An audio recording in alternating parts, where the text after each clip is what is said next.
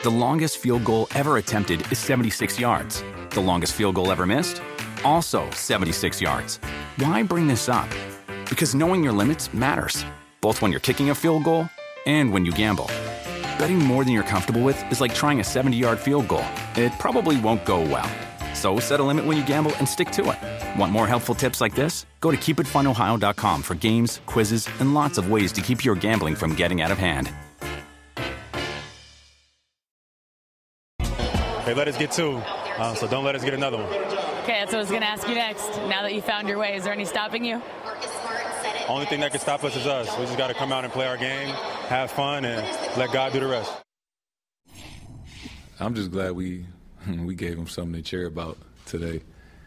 Um, you know, we got the best fans in the league, and you know, up until today, this series we haven't gave them much to cheer for at home. So I was glad that you know uh, our performance matched the energy that they were giving us, and obviously it raised our level. Um, and you know, they're a big part of what we do, especially at home. You know, we uh, we feed off that um, a lot.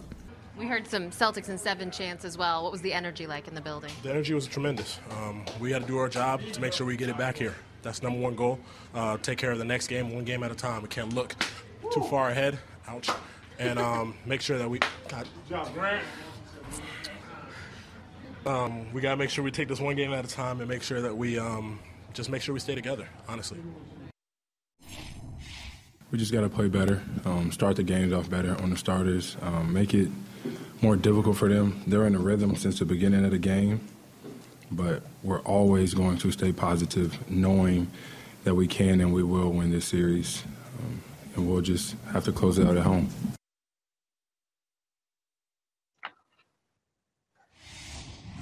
Welcome, welcome, welcome. It's Ladies First Fridays. I love this new edition of Women's Wednesdays on Fridays. I'm here with the amazing Kelsey Nicole Nelson. What's up, girl? How are you today? Happy Friday. I am great. Glad to be part of this new First Lady Fridays, our Ladies First Friday. And there's so much to talk about. So I feel like they're keeping us busy, making us work for the money, Zena. Oh, for sure. Oh, for sure. There were a lot of exciting games going on last night, both in the NBA and the WNBA. We'll get to the WNBA, but let's kick it off. Last night's game, the Celtics, you think that 3 and 0 would absolutely kill morale. You would think that 3 and 0 would make people go, I'm going home, I'm over this. Where's the next flight to Cancun? But Boston has rallied together and shown up and shown out. Um, I absolutely have a adored the way that they came back. I'm honestly, I was one of the people that didn't think they could do it. I'm not even gonna lie. I thought that Miami would be more poised um, and be able to come back from the deficit last night. But the three pointers were out of this world. They played the way they were supposed to play the first two games at home. And it's been really, really impressive. So now they forced the game six. We've heard all of the statistics around how rare that is. And the Miami Heat should be a little worried. What are your thoughts? said this was a different Celtics team than we've seen as of late in this playoff series. I think this is what Boston fans were asking for. Where was this team? Where was that fight? Where was that dog? And like you said, I mean, they got it going from the beginning. Marcus Smart getting the steal from Bam Adebayo. I mean, I couldn't stop watching. And like you, Zena, 99.9% of the country, I think, was ready to throw this series away. Like, get Boston off my TV, off my television. And all of a sudden, we see new life, a resurgence. Derrick White making people take notice, you know, of this Boston Celtics team, and they're playing great team basketball. Folks knowing their role. Jayson Tatum doesn't have to be the top scorer for this team. Other guys stepping up, and you know, anytime you get four players in double figures in the first half, and you're getting turnovers, right? Ten turnovers in the first half that they were able right. to capitalize off of. I think this Boston team is really playing. I mean, they're playing do or die basketball. They're not ready to go home. All right. They want to do all the, yeah. you know, they, they want to keep this series. They want to bring it back. And I think it's just been, this is the Boston team that we thought we would get in this series that has finally arrived, finally shown up.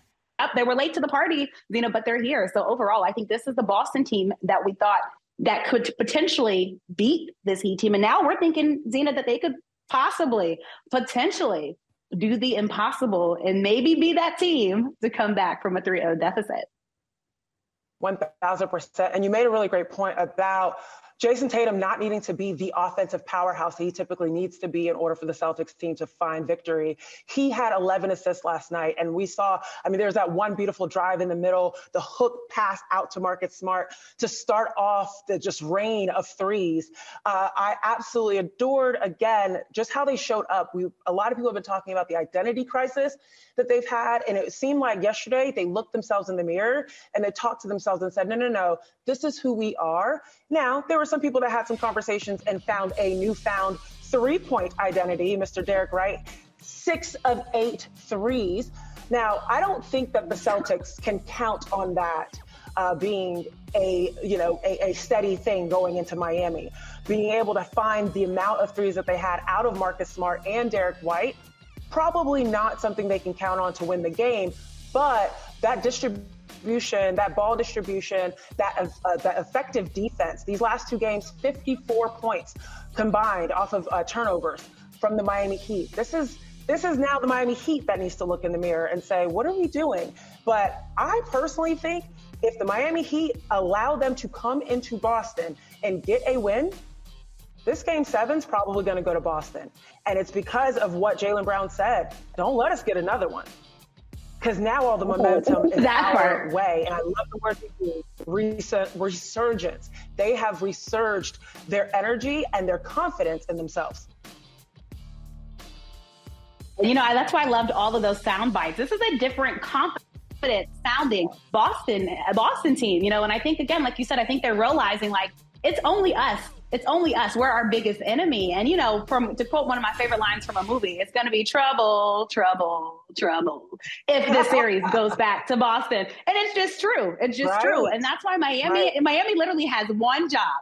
They have one job. They have to win in Miami. But if Boston plays like this, and I think you said it best, they can't rely on the three ball. When the three ball hits, it's it's good. It's amazing. And obviously that really right. helped right, Boston. Right, but you're also right. looking at a Boston team that really only made seven more threes than Miami. But percentage wise, Miami wasn't horrible from the three. But also, I think, you know, the biggest factor too, if Miami can get healthy, and I'm talking about Gabe Vincent, he can be a difference maker, right? Averaging about 13.1 points in this game. You also look at the Celtics team. I'm a bit worried about Malcolm Brogdon. I mean, so honestly, the health, I think, too, of both of these teams are going to matter. You know, Miami already limped into this spot. You look at who they're missing, but still being able to be here. But you know, Miami again, they've already defied the odds. we're starting to believe in an eight seed. Like, you know, folks, give everyone a chance because Miami has proved, you know, when you play team basketball, and remember too, this Miami team suffered as well because Jimmy Butler wasn't able to score like he's usually able to score, right? This is his lowest scoring game in the playoff series. Bam Adebayo having difficulty. Boston switching up on him right? Having different mm-hmm. defenders, he's not able mm-hmm. to get the shots that he. When I talked about Gabe, you know, he's that third leading scorer. So I think Miami, and I trust Erik Spoelstra,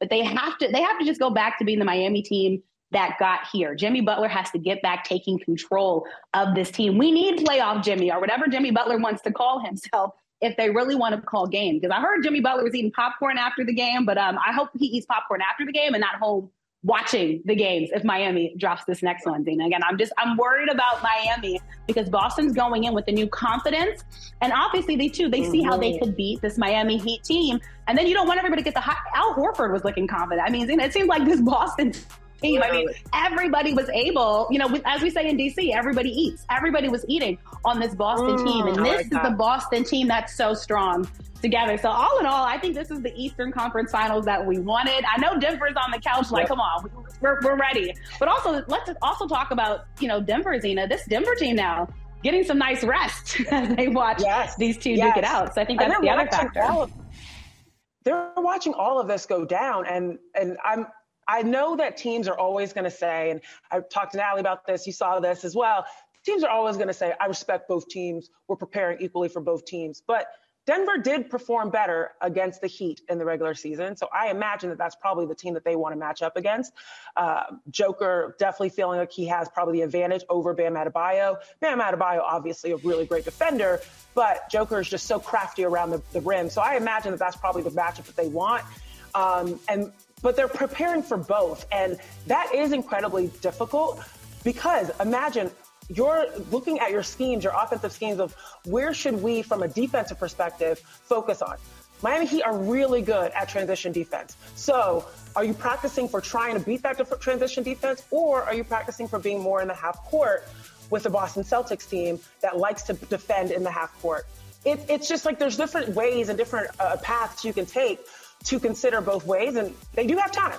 They do have time, but you always want to get, figure out exactly who the is that you're going to be matching up against because that allows you to have a more focused game plan going into your very first game. And Denver wants it. I mean, they want it bad. And I think Jimmy Butler feels confident that he's going to get that next win. I mean, obviously, he said we can win the next game. We will win this series. Yeah. So maybe the Denver Nuggets are fingers crossed around that. But I definitely think that uh, there's there's a lot of excitement around whoever comes out of the East. That is going to give them a lot of momentum. Whether it's the Heat fighting back to keep the Celtics off their back, or the Boston Celtics coming off a 3 0 deficit, whew, Denver Nuggets are going to have a great matchup in the finals. yeah. Because let's think about it, Dina. We're also watching a Denver team that has made history, right? Finally getting to the finals, finally breaking that curse. This is now a Denver team that folks truly feel like they can believe in. And now we're finally talking about Denver basketball. But as he says, we look at this Miami Heat team, and this is a Heat team with so many storylines, the undrafted players, you know, Caleb Martin, you know, we talked about Gabe Vincent again, really watching him. But look at the difference when Kyle Lowry was in that game, and he really wasn't able to contribute. You know, offensively, he had turnovers, contributing to Miami's overall turnovers. So he is a difference maker. I mean, you really want obviously this this team can't afford to lose anybody else. You know, I mean, you might have to suit up. I mean, it's getting like that for Miami right now. They're trying to get I mean, I'm ready. Like it's, it's right. almost to that point, you know. And Jimmy can only do so much. He is great, but you talk about Denver. You have Nikola mm. Jokic, you know, triple double king. Obviously, came close to the MVP this year. He can play great basketball. Jamal Murray playing some of the best basketball right now of his career. And let's remember, Jamal Murray is playing for the respect that he's asked all yes. of us to finally give him. He's saying, "See yes. me." I am a big reason why. You know, Aaron Gordon, KCP. I mean, that Denver team, they have a lot of guys. Michael Porter. I mean, you got, you have a lot of guys that you have to account for. And as you said, I mean, I think Boston would probably be the better matchup, but Miami is playing so well that truly anything can happen. So, all in all, we're going to get a good finals this year, Zena. I think fans are going to be just excited to watch whatever matchup. I agree. And, you know, you mentioned Jamal Murray. Personally, for me, coming out of the West, I think he was my MVP. I think the way that he showed up after everything that everyone said about his ability to score the ball and his ability to show up and be on both defensively and offensively the teammate for his team, Joker did what he was supposed to do. Joker played within the lines of who Joker is, and he he showed up. Don't get me wrong, I'm not discounting that at all. But Jamal Murray one of the biggest storylines on that Denver team. He showed up on both ends. You know that that play at the very end of the Lakers series came down to his ability to stop the ball when LeBron James was going in to tie the game.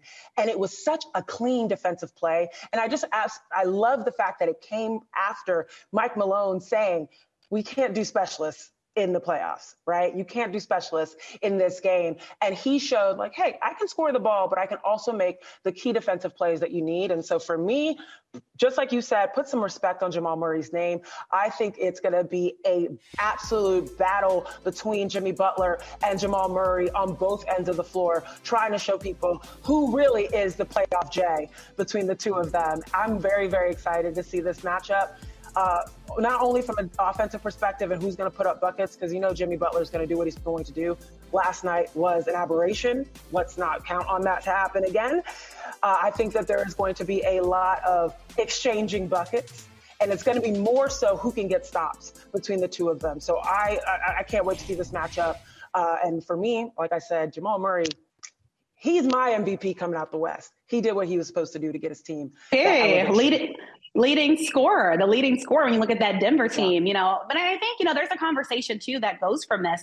You know, and Dean, I want to ask you this, you know, is this enough? Let's say win or lose. Is this enough for mm. us to finally be talking more about Denver Nuggets basketball with what we've seen from this team thus far? Because there's a question conversation that we don't talk about Denver enough. Even though Denver plays good basketball, they play well. You talk about Nikola Jokic, and I always say Nikola Jokic, his standard is greatness. Like you said, we know what we're going to get from him. Yeah.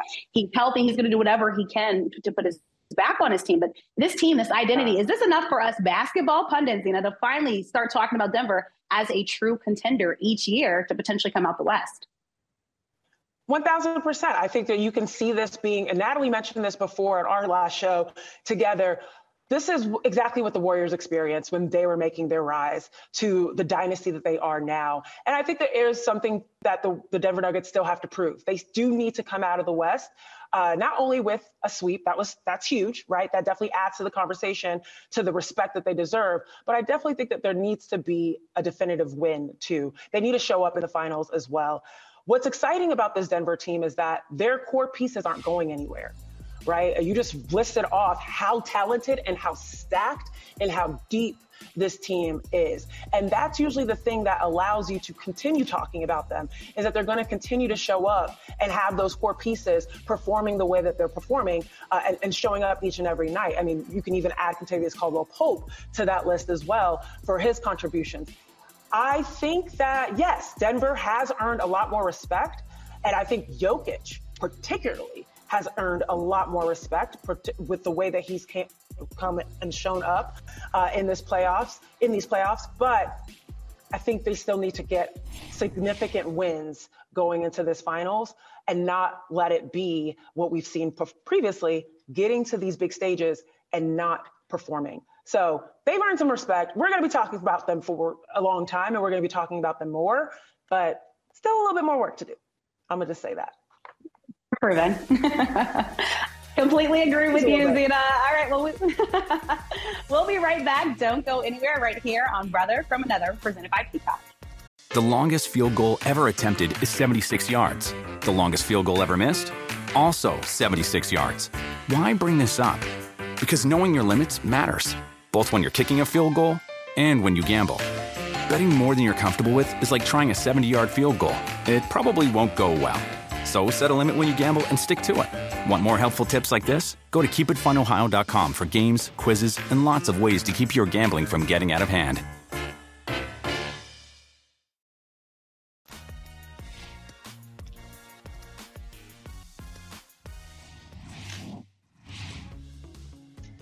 Welcome back. Jackie Young showed up and showed out, reminded people why she was the number one draft pick. Las Vegas, this was a very tense game uh, because of the background storyline. But Jackie Young said, never mind all that.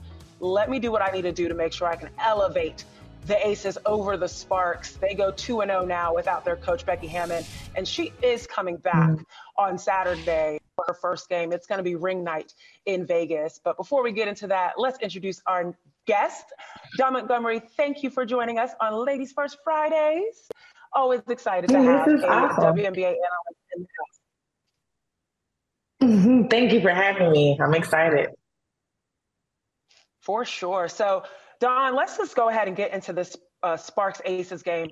There was tons of discussion around this game because mm-hmm. of the, the situation between Dearica Hamby and the Las Vegas Aces, namely Becky Hammon. Uh, it was interesting because this is the first of two matchups in the next three days uh, between the two teams. And Becky Hammon was not coaching, but she will be back on Saturday. Mm-hmm. Now, interestingly enough, Nneka Ogwumike was sick and did not start uh, play the game. And so Dearica Hamby started in her place. And she played mm. phenomenally. Uh, but the Aces came out on top. Watching that game, what do you think of it? I enjoyed it actually. I mean, I know that everything that's happening behind the scenes is very negative, mm-hmm. and we need to get to the bottom of that so that we can move on and enjoy this season. But I think it's very promising when you see certain star players not necessarily be ready to step up or perform, but you start seeing the younger players like really take over. And I think that that just proves to like the fans that are watching, like there's more than one person to watch in this league. There's more than one storyline that's happening in this league. In the midst of turmoil, I mean, look at the NFL. There's always something going on in the NFL every single day. And people still are watching. So we still need people to support in some form of fashion um, as we get to the bottom of what happened there. For sure. And I think too, when you mentioned the, the, younger players, you know, stepping up, Jackie Young has always been a, a, really formidable player, particularly for the Aces, but she hasn't been the star. And and dropping 30 right. points when you've got A'ja Wilson, Candace Parker, Kelsey Plum, Chelsea Gray, you name it all around you. She really shined yesterday. And and, and kind of thinking about this whole WNBA vets versus rookies conversation. We're gonna have to wrap that up. She showed she's a vet now. The way that she came out, she showed she was a vet. Right. And I keep telling people, like, even for some of the players that we may not see active, you know, consistently where they're coming off of the bench. I love me a bench player that's going to show up and just drop 30 at the, at the drop of like a game. Like literally like, okay, I'm here, you know? And I think that, that, that we need that type of energy through this particular league just because like that's one of the things that most people are crying out and saying, well, they're not so competitive or they don't do this, they don't do that. Oh no, baby. We've got players that are willing to step up and give you a show if you're willing to watch it. if you're willing right. to watch it. Yeah, because I think there was so much anticipation, right, be, leading up to that game. And I think, Zena, you know, you hit that right on the head. And let's remember this 27th season of the WNBA, something we were all excited about were these right. super teams. The Las Vegas Aces being mm-hmm. one. You know, you named off all those stars, but being able to live up to the expectation. Coaches gone two games, you know, obviously probably some bad blood in the locker room, about to get those rings. And, you know, New York, I think they still have some stuff to prove, obviously, still having to build that chemistry. But Las Vegas has us excited. There's a reason why this team has that beautiful new practice facility, by the way. Shout out to Las Vegas for also setting the standard. And I feel like, to your point, Dawn, this team is really starting to show what the WNBA can be. As you said, if people are willing to watch, invest in women's sports, support women's sports, and watch these collegiate stars that are now coming in to this league and this game, and hopefully, potentially, future have some expansion. Right. And I think that that's kind of why um, Front Office Sports shouts out to the writers, AJ Perez and uh, Andrew Cohen, who wrote that piece on talking to certain sources throughout the league and outside of the league who didn't want to be named, but they told the truth. Like they literally were very honest in saying, like, there are some teams that are willing to invest in our, or ownership that's willing to invest in their teams and show the future of this league. But I think the biggest thing about this is, is in the midst of while going through this process and seeing that Vegas seems to be, you know, our standard right now, we're gonna we're gonna have some issues. It's just like every relationship. Everything is not always hunky dory. Everything's not always great and, and coasting. There's always to be something. But what that shows you is, is as you grow, you to improve. So the league has to make some changes in order to really be players first and make sure that our players feel safe and, you know, comfortable in playing this game. And that's a, the difficult balance, right? Is wanting the league to make the changes that it needs to make, but also having the owners giving that freedom to be able to make those changes, right? Between Brooklyn, right. uh, between you know, Brooklyn Sports Entertainment, Joe Tsai, and what he's trying to do with the New York Liberty uh, and his team, as well as the Las Vegas Aces, you're seeing investors or owners that want to invest in their teams, but because mm-hmm. of parity and making sure that everything is equitable, sometimes their their hands are a little bit tied behind their backs. And so, just making sure that the league provides a space in which they can do that mm-hmm. is also really important. Mm-hmm. And then to just make sure that they're listening to Black women, because if we're going to be 100, I've said this consistently about this league, where we have a lot of people that don't look like us in these front offices in this particular league as well and or um, on ownership or are able to make these decisions, we really need them to listen to us. Like we're the ones out there playing the sport. We're the fans who are putting money into the sport. We're the we're the media members who are pushing, you know, certain narratives as well as like making things go viral on our timelines every single day that helps this league get more visibility. You need to listen to us. Right. And that possibly would also mean that they need to start hiring some of us in some of these spaces or bringing us to the table to where they can hear mm-hmm. some solution based things that they can kind of create and do in the meantime while trying to figure out something more long term that benefits the future of this league. That's something that most people don't know about point. the fan base. It's so great. It's it, a lot of people don't realize that the fan, most of the fan base for the WNBA, uh, particularly up until recently, are older and white. Like and when I say mm-hmm. older, I mean mm-hmm. significantly mm-hmm. older. Um, these mm-hmm. are retirees that are enjoying spending their season, their their extra income on season tickets, and there needs to be a shift. And you're seeing uh, WNBA teams try to have those cultural nights and having those community-oriented nights, mm-hmm. trying to get groups out and things of that mm-hmm. sort. But I agree with you, having people that are of the culture and also of the de- demographic of the teams be the ones being the ones with the megaphone to say what we need to work on, I think is mm-hmm. really, really important. Um, I, I want to before I, I want to make sure we get into the games too, because this season has been a lot of uh, excitement and between the super teams, mm-hmm. but then people showing that they should have been also named super teams, right? Some of the teams that weren't left that were left off the list showed up and and, and have mm-hmm. played incredibly well. What were your big surprises in terms of performance in the first week of the WNBA? Gonna be honest. I think I don't really have any big surprises, so I'm just gonna, and that's just because I watch this. I'm a fan. I'm here for it. I think that that's that's the type of energy that we need to have when we are having these conversations of who's on this list, who's not on this list, because I think that that's going to drive the competition. I think that that's going to encourage fan bases to really, you know, kind of go at it, you know, on the hashtag WNBA Twitter, because I don't know if y'all seen how ignorant and insane they can be, but they can really yeah. go at it. But we need the sport itself to have that type of energy competitively on the court um, mm-hmm. while we're trying to grow it. You get what I'm saying? It's 27 years in this thing. We yeah. should be talking about how it should be doing expansion or how it should be growing in a certain light. It should have been doing this maybe 10 years ago. Like, like I needed to catch up. So I think that that's sure. where I'm at, where it's like I want us to make sure that, you know, the people who do feel slighted, yes, ball out, show out, you know, like do what you do. And I think that that's going to encourage other like sports fans who are looking for something once the NBA finals is done, once, you know, uh, training is going into effect for the NFL teams and things like that, right. they're going to be looking for something to watch. The WNBA right. is here. Right. What are your thoughts on this uh, this conversation around the the growth of the league and having these new players that do have big fan bases that are trying to follow them into the WNBA, coming from college, mm-hmm. going into the league, and then not making mm-hmm. the team. Of course, this whole Alexis Morris situation was mm-hmm. interesting because it did create a conversation, right? She has now since apologized. Alexis, we love you. We got you. We understand uh, that you want a, a, mm-hmm. spot, but you have to work for it.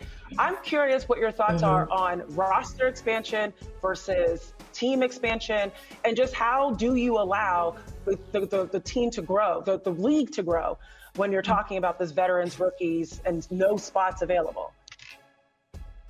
Well, I mean, we need both. We need the roster expansion and team expansion. Like that's that just has to happen. They need to figure that out. Like this season. Like we need that. We need to know mm. that they're going to move forward and that we're not going to have to deal with these type of you know one-off conversations on the side with this i feel like right. you know someone for like alexis herself coming into the league like baby you can't come in and be ready to kind of go off on everybody and you ain't earned your spot yet. You know what I'm saying? So it's kind of like, you know, like I hate to be that I hate right. to be that auntie where it's like, baby girl, pause. but uh-huh. but it's, it's also another thing that I consistently talk about across all sports league where rookies, newer players, or collegiate players coming in that want to go professional they need to have mm. media training. Like, baby, you need to know that there are certain things that you don't need to push the button on quite yet until you are well versed on what's happening in the league and how business goes every single day. You would be mm. surprised. Like, I think there was a um, Major League Baseball player just recently who went viral for a thread where he talked about how he was a top draft pick in the in the MLB, and then how everything just flipped on him within 48 hours. Like it was mm. business. It was this. You got to meet veterans. You got to do this. You got to do that. And to me, that's one of those things where it's like, okay, who are the players who are really reaching out and talking to these young women and really inviting them into into the locker room and saying, hey, this is how things goes. Not from a standpoint of like we're not going to change, you know, the culture around here, or we're not going to adjust for you, but in a sense of like this is how we're going to try to incorporate you, and you need to be open to being a part of that because you also have to remember she's coming from a different type of culture where they just built what they built became national champions. You get what I'm saying? And yeah, they did right, things their right. way. Baby, that's not right. how that works in this league. And most yeah. teams aren't going to be open to that. So if we're just going to be honest, we need the roster expansion, we need the team expansion, and I think we need sisterhood expansion is what I'm going to call it because I really need them to reach out to these young girls and say, "Hey, I know you might be coming for my spot, and I can appreciate the competition, but I want to make sure that you understand your place. And it's not from a bullying type of standpoint or I'm bigger than you, I've been here longer than you. It's more so like, I'm going to bring you in. I'm going to show you how this goes. And if it doesn't work out, then it's okay. You know, we can go from there. And that's just how I feel about it. Well, sisterhood is exactly right uh, in terms of what this league needs, especially for growth and expansion. And sisterhood is exactly why we have mm-hmm. Ladies First Fridays. Dawn, thank you for coming. Yeah. Thanks for joining can us, shout out, please. Can I can I do oh, a quick shout out? Yeah. Shout out. shout out to my son who's graduating on Sunday. My son is graduating from high school, and I'm so proud of him. He's going into the Air Force. So I just want to give a shout out to Sean wow. B. Thanks, ladies. That's perfect we love time to see Memorial it. Day. So special. We love to see it. Congratulations to him. Have fun with that. Thanks, Dawn.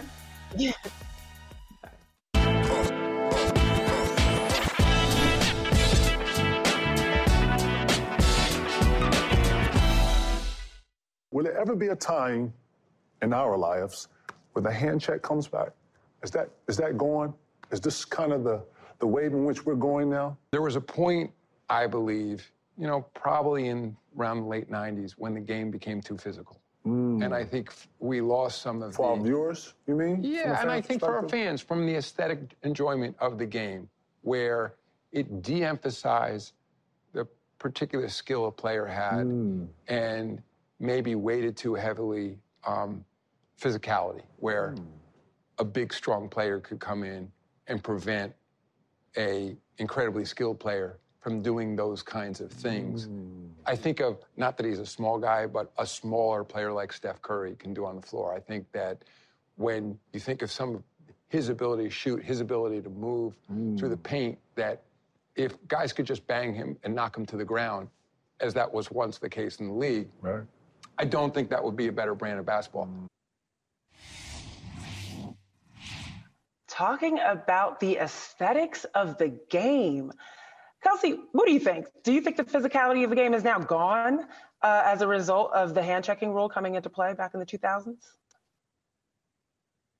Like I love and love Kevin Garnett as an interviewer. His facial expressions, the hmm, like he was really testing with those responses. I absolutely enjoyed that video. But going back to your question, it's funny. I just had a Georgetown capstone student do a whole project on this, Zena, and he was talking about how the game has actually become faster. But what I want to touch on, you know, and I interview a lot of former players on my podcast show, Listening with Kanan. All of them, all of them, Zena, complain. The game's not as physical now. They've made it an offensive basketball game.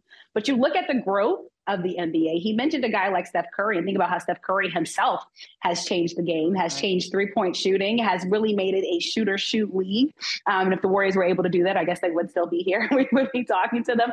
No shade, no shade to Golden State fans, but all that to say, I you know I think it's who Don't you ask. it. was no shade. It was no shade. I promise. But I think it's who you ask. For me, the hand checking, like I loved old school physical basketball. Like give it to me, not just under the basket. I want it all around. But I know it's a thing to protect the players. You know, and I know I know they're doing a lot of different rule changes. I know we're going to talk about flopping. But for me, and you know, you think about it, that's why every time we do these lists, what happens? Oh, well, it's because it's an era thing. And before you could be more physical, where now everything's a mm. foul. So all that to say, you know, I think a guy like Kevin Garnett would obviously come from the point of wanting to be like, hey, I don't like that. But I think guys now, especially because we're so offensive oriented, I can see why they would support the rule change that happened and obviously want to keep that rule change. But for me, give, give me back physical basketball. Like, you know, it's funny. We just had the last dance play again on TV. And why do we love that? Because we mm. love seeing Jordan go at it with these greats, these guys who made Michael Jordan work for everything every single basket. I do think that's a different brand and breed of basketball. And honestly, know, I think fans would embrace that. You know, like now, I, I hate seeing a guy go to the basket so easily. This is the top of the top basketball. I'm watching the NBA because I want to see the best. You know, I want to see an elbow in your back. I want to see you compete for everything. And I think, you know, now, unfortunately, I think the way fouls are called too have just unfortunately hurt our game. But curious your thoughts as well, Zena. But I'm glad KG brought this topic up because it's definitely a hot one. I'm the same. I am really happy that he brought this up, mostly because as a person that hasn't always watched the NBA. In my family, it wasn't a thing growing up in my household. So there was a lot that I still had to learn about it. So every time I see something like this from a historical trend or a perspective, I always go look it up. I want to go find out where did this come from, et cetera. So there's a lot of theories as to why the hand check rule became a thing. Uh, the one that I found most interesting, and you mentioned Jordan just now, is the one that in which the league knew that their ratings would potentially go down. And this is a theory, y'all. Don't don't call the league and tell them I said this. But um, the, the ratings could potentially go down if once Jordan retired, right? So he retired, and then he came back, and then he retired again around the 2003, 2004 time. And they were like, what are we going to do? We're not going to have another prolific score like this on the perimeter. All of our, our scoring and our big men that are our big men, right? And then you look at who was winning MVPs during that time, it was our big men.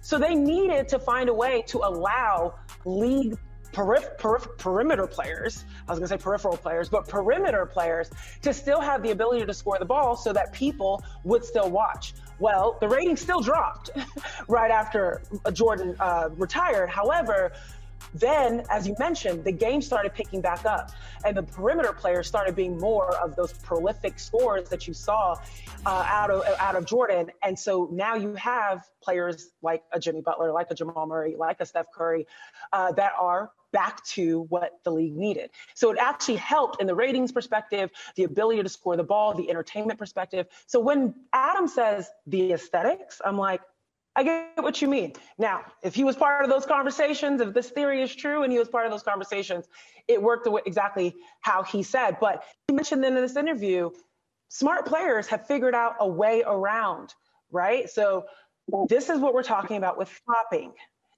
Uh, they they changed the rule around you know non uh, basketball moves. I think they've got to handle flopping the same way that they handled this hand check issue. This has become a, a workaround, right? Where players are aware that the more they flop, the more they sell the t- theatrics, the more they become European football, the more they become Oscar award winning uh, basketball players, that the refs will blow the whistle their way. And it's been a thing that they've been talking about. I'm so excited for Summer League because they are going to test some rules around this. So I'm oh, very, oh, yeah. very pumped to see what this is going to look like this summer in July. I mean, let's be honest. If you're on NBA Twitter, flopping is always coming up. It's come up in these playoffs. Yeah. And some would say, you know, it's been a difference maker. Now, those NBA players that flop, me and Zena right now, we're looking at you. We're not going to say any names. We're not going to say any names, but you know who you are. And I think this will be something, right. you know, that fans are looking for to make the game better. Like, you know, if you get, if you get fouled, you get fouled. But, you know, when you do the extra, like you said, mm. I'm not watching the Oscars. I'm, you know, I'm watching basketball for a reason. If I want to see you do that, you know, go go to a movie, you know, especially now if you're in the off right. season. But all that to say, you know, I do think this is going to help the game, help the brand. And I think this is why the NBA continues to lead the pack, you know, when it comes to actually responding to the needs of the fans. Like this again is something if you go on social media, they'll have people will probably have a top five for flopping and which NBA players do it the most. Now I get it can benefit them, but it goes back to just wanting to play the game that we love. So again, just stop the flop. I'm excited like you to see Summer League, and hopefully this is something that we can move forward with. Just had to put that out there, my own PSA. And Zena, talking about the rule changes and, and just newness in the mm. NBA. Finally, folks here in my neck of the woods, the nation's capital, we have something to be excited about. Mm. At least I'm excited. Now, I'm not going to say this is going to change Washington Wizards basketball. Like, calm down. We know okay, what we got. Okay, we know okay. what we got. You know, you know what you have. But we have a new face in town, and I think this is something you know Wizards fans mm. were excited about. You know, the NBA draft lottery didn't quite go the way, you know, eight wasn't what we really wanted, but we got a brand new hire that shows Michael Winger, president now, monumental basketball, helping to reshape this team. Finally, it's like we have a new breath of air. He's someone that has the experience. You're getting somebody from the Los Angeles Clippers organization, obviously an organization that has done well um, in the past. He's had stops with the Cavaliers. I mean, this man knows his basketball, Zena. And I think this is what Wizards fans are saying. We need somebody to come in and make this team back to being a competitor in the East. There's no way the Wizards should have been tied for the eighth, you know, worst record in the league this year. You know, you paid Bradley Beal. You know, you give him, you know, you had Kyle Kuz. had Kristaps Porzingis. Um, and, you know, then you look at the draft, you know, Johnny Davis has been a project, but all that to say, I think Wizards fans are saying, finally, hey, someone that knows the game, potentially someone we can trust. But I thought it was interesting. The conversation has really been why would he leave the Clippers? And the Clippers, though, I think they have a lot of conversations to have. You know, you look at um, you look at mm-hmm. Kawhi, you look at Paul George, look at the contract situations and the makeup of that team. You know, shout out to the Clippers team right. for getting that brand new stadium in Inglewood. Had a chance to see that, um, you know, in the rebuild stage. But all that to say, you know, I think coming to DC, and I know DC is not maybe the top media market, but he's going to have power. And this is power over the. Remember, DC has a Mystics. Shout out to going back to our WNBA conversation. The Mystics team has power over, and of course our G League team, the Go Go. So all that to say, I just think finally, DC, it's something to smile about, something to raise your chin up high, you know, and say, we want to be back competitive. But just curious your thoughts on this new hire. Um, you know, and if you feel like he made the right move to hopefully help this Wizards team that would like to be in the P word playoffs hopefully next year, next season. the, the, P word playoffs, always very key. No, I love this move for you all. Uh, the Wizards definitely needed some help in, in, terms of what to do with their, their roster. Uh, what I love about Michael Winger as a, as a option for you all is that not option, he's the decision now, but he is a guy that knows the CBA really well. He knows caps, he knows contracts, he knows negotiations. He can do all of the background roster construction that you all need. And he's going to be smart enough to hire a basketball minded person. When you think about the teams that were able to get some big names to play well together, I'm thinking Bob Myers. That's a whole nother conversation that's happening on the West Coast uh, from a GM perspective. He was someone that was able to get big time players to play well together money wise particularly and on the court. And so it's really cool that you all are going to get someone that knows that really well, that has free reign to do whatever he wants. He literally can put in a plan. I think that's what I read. He could put in a five year plan. Like they gave him the key to the car and just said, drive off, like, do you, which is huge. Uh, very big, very big. It's very rare that that happens. But DC's having some good fun uh, and, and going to have some a, a, lot of good decisions to make. Um, I'm thinking about Kyle Kuzma, who's going to have. There's going to be some decisions around him, um, but questions. Kyle Kuzma, for some reason, questions around him for sure. But Kyle Kuzma, for some reason, makes me think after that conversation with Spencer Dinwiddie over the summer and the back and forths and like all the above, it makes me think of Jamal Murray's recent list um, of top 5 mm-hmm because they're talking about players that impact their teams, and that's what the whole conversation was about. Like Spencer, what are you really doing for the Brooklyn Nets? You walked in, didn't do too much, um, and it makes me think of what Jamal Murray was talking about because when I look at the list that Jamal Murray put together, I'm thinking about players that were either on their team or and, and impacted their teams all that way. And, or joined a new team and immediately impacted them, bringing them to the playoffs. So let's hear what he had to say about his top five. All-time NBA players, who would you have in your, your list? All-time NBA, MJ, Kobe, Steph, Shaq, and then like between like LeBron and yeah, probably LeBron.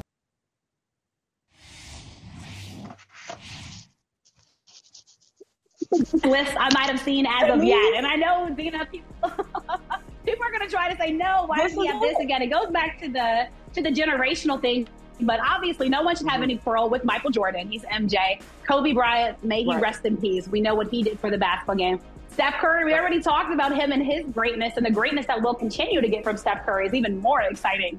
I think for basketball fans, you know, Shaq and what he did, you know, for big men in the NBA. And obviously we love what he's doing as a broadcast talent too. But and then LeBron James is a no brainer. I mean, he's been giving it to us. And uh, I'm here. I'm here to say I think LeBron is going to continue to give us greatness. I don't think he's retiring yet, Zena, but I like the conversation. I like him. I like him making us talk about him. I but I think Jamal had it right. Too. I do too, and I think, like I just mentioned, like what Kyle Kuzma was saying, are you going to a team and immediately attacking them? You look at this list. Yes, Yes, you throw them on any roster, you put them around anyone, or you change out the roster around them, and they're still going to make a significant impact. To me, this list is correct. Uh, yes, I might be a younger NBA fan. I'm sure there's some people that could say a Kareem. I know our producer oh. Gary had some words. Kareem Abdul, right? yeah. Uh, Kareem Abdul, of course, right? Uh, but to me, I want size, so I'm definitely going to go Shaquille over uh, a Kareem. Uh, I also think there's going to be, be some people that are like, well, look at the the MVPs, right? What about a Giannis? What about, to me, You can put whoever around this five, these five right here, and they will do really great things. So, my, I'm, I'm with you, Jamal. I'm with you. We're on the same page. Good, good top five. We stand with you, Jamal Murray. We stand with you. You've got two sisters supporting that that strong list. And talking about people who need support, mm-hmm. let's switch over to the football world because someone who's going to need some support of his team, yes. Jimmy G. All of a sudden, all of a sudden, Zena, surgery. What again? Jimmy, we need to put you in plastic wrap, bubble wrap. Like, what more needs to be done? We're trying to get you back healthy. Last season, you got us excited. You've had mm-hmm. the surgery already on the mm-hmm. ACL. I mean, literally, I mean, the doctors probably know him when he comes in. So, all that to say, I mean, it's like Raiders fans, and this is a Raiders team, let's be honest. They can only go up. Jimmy G is getting paid too, folks. They paid him in free agency. You know, he's just not walking around. But this is a team that finished third in the AFC West. You got problems now with your wide receivers being like, hey, I don't I don't even know who's going to be here, you know, to start quarterback. So all that to say, you know, Jimmy G, you know, we need him to be more than the pretty boy. We need him to just stay on the football field. Your team needs you. The Raiders need you, and he's great when he's great. But you gotta keep you gotta keep yourself protected. Your your thoughts, Zena. Your thoughts. I just feel so bad. I, I do feel bad because you know Jimmy G is a really great quarterback, and he just has had the most unfortunate luck when it comes to um, when it comes to injuries. But I also feel bad for the Oakland fans. I mean, you lose your football team, they move across to, to Nevada. Then you spend a significant amount of money on apparently a quarterback that you knew before you signed. During his physical, you found out that he was not all the way healthy, and you spent that money anyways. And I can imagine as a Raiders fan, not me, but if I was a Raiders fan, how devastating that must be of just how much did you care? Because we could have saved that money to spend in free agency for a better quarterback or could have drafted better for a better quarterback. And so I know Raiders fans are going through it. Oakland fans are going through it because they're also, you know, we're talking about the NFL, but they're their baseball team's going to. Oakland A's are about to leave as well. And so I just feel bad for them right now. I, I, hope they feel better soon. Jimmy G, obviously, this is nothing against you. You can't help that. But the front office, they're going to have some questions to answer from the fans because you knew. You knew. Well, here we are once again. Well, really quickly before we wrap, other big football news that broke today. DeAndre Hopkins, wide receiver, free agent after getting cut, released from the Arizona Cardinals. Mm. And, you know, my phone blew up. Folks in Baltimore, it was like, hey, Dallas Cowboys fans, it's like the sweepstakes lottery has begun. You know, we know how oh, yes. great he is. I know he had suspension, um, but when he first got to Arizona, obviously a great and talented player. Um, and this is a man that, let's be honest, this is a receivers league right now with all these hot quarterbacks coming in the league and the quarterbacks that we have now. So now the question is, where will his landing place be? But he has a hefty price tag as well, Zena. So it'll be very interesting. But uh, any teams that you like best that you'd like to see him land? These are the, these are the teams that he said he'd love to land. The quarterbacks that he would love to play with. I think to get him staying on that top level. Any any favorite team for you, Zena? I don't want to say this, but I do think he would be really great in Kansas. Uh, I'm looking at Lamar Jackson and, and right with Baltimore. He just got Nelson Agholor, right? And now he has OBJ. I'm just thinking, hey. like, where's mm-hmm. where is DeAndre Hopkins going to come in and immediately make some impact. Um, Philadelphia is pretty stacked too. So I, am thinking, you know, Kansas City could, could could get some help as well from from the wide receiver position. He can go whenever wherever he wants, depending on who's willing to pay that price tag. But it's an exciting day for anyone that's looking for some offensive power. Shout out to DeAndre Hopkins. we will be right back. Brother, some other continues.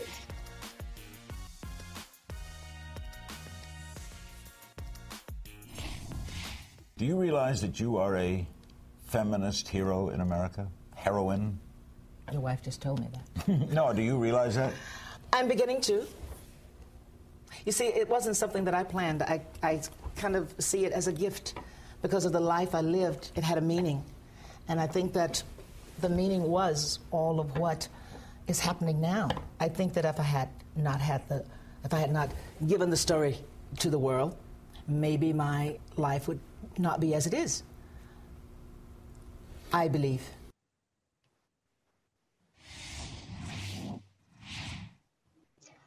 I absolutely uh, love that quote from Tina because, of course, what everything she was talking about happening now was the release of her movie. Angela Bassett did a phenomenal job uh, in her biopic, and it was about everyone learning about the abuse that she suffered under Ike Turner. And you can mm-hmm. see this was mid, mid to late 90s. The word feminist was still uncomfortable for some right? And you can see her kind of be like, uh, I don't know. I, I, wasn't trying to become, that wasn't what I, I wanted to be. But when women go through something and come out victorious on the other side, particularly black women, it seems to be the time when they gain the respect. It's not, you can't have a silver spoon in this world and people want to hear your story. You have to have some sort of a struggle. And for me, Tina Turner represented it's never too late. I had my struggle, I came back, and I don't have to be that struggle. That could be a part of my journey, but it doesn't have to be the end.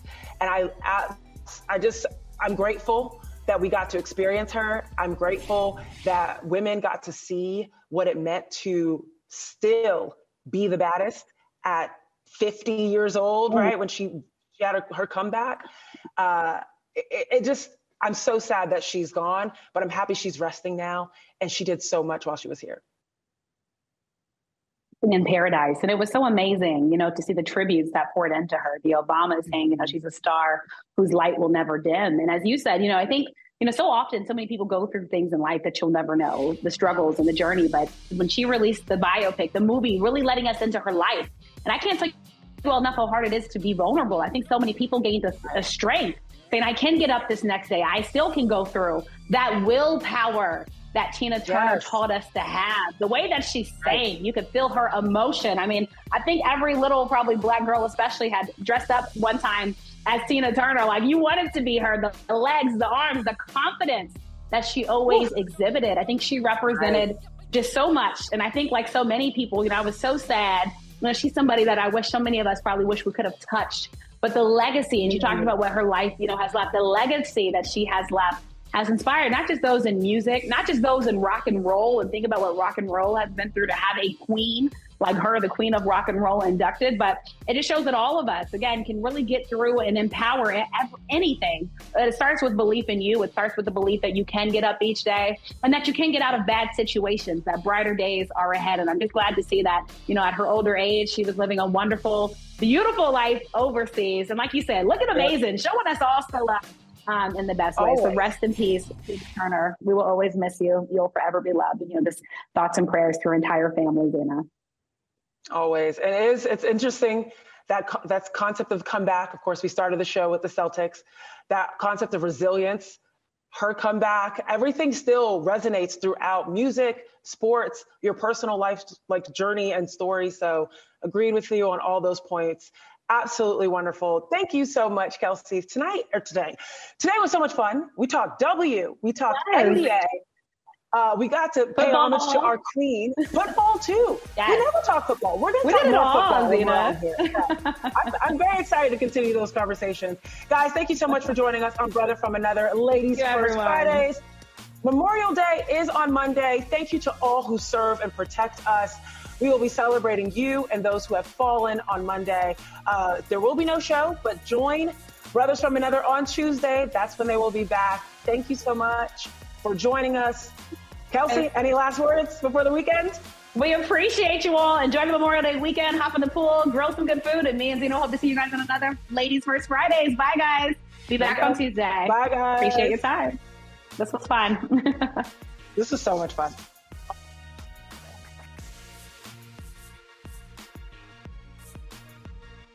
The longest field goal ever attempted is 76 yards. The longest field goal ever missed?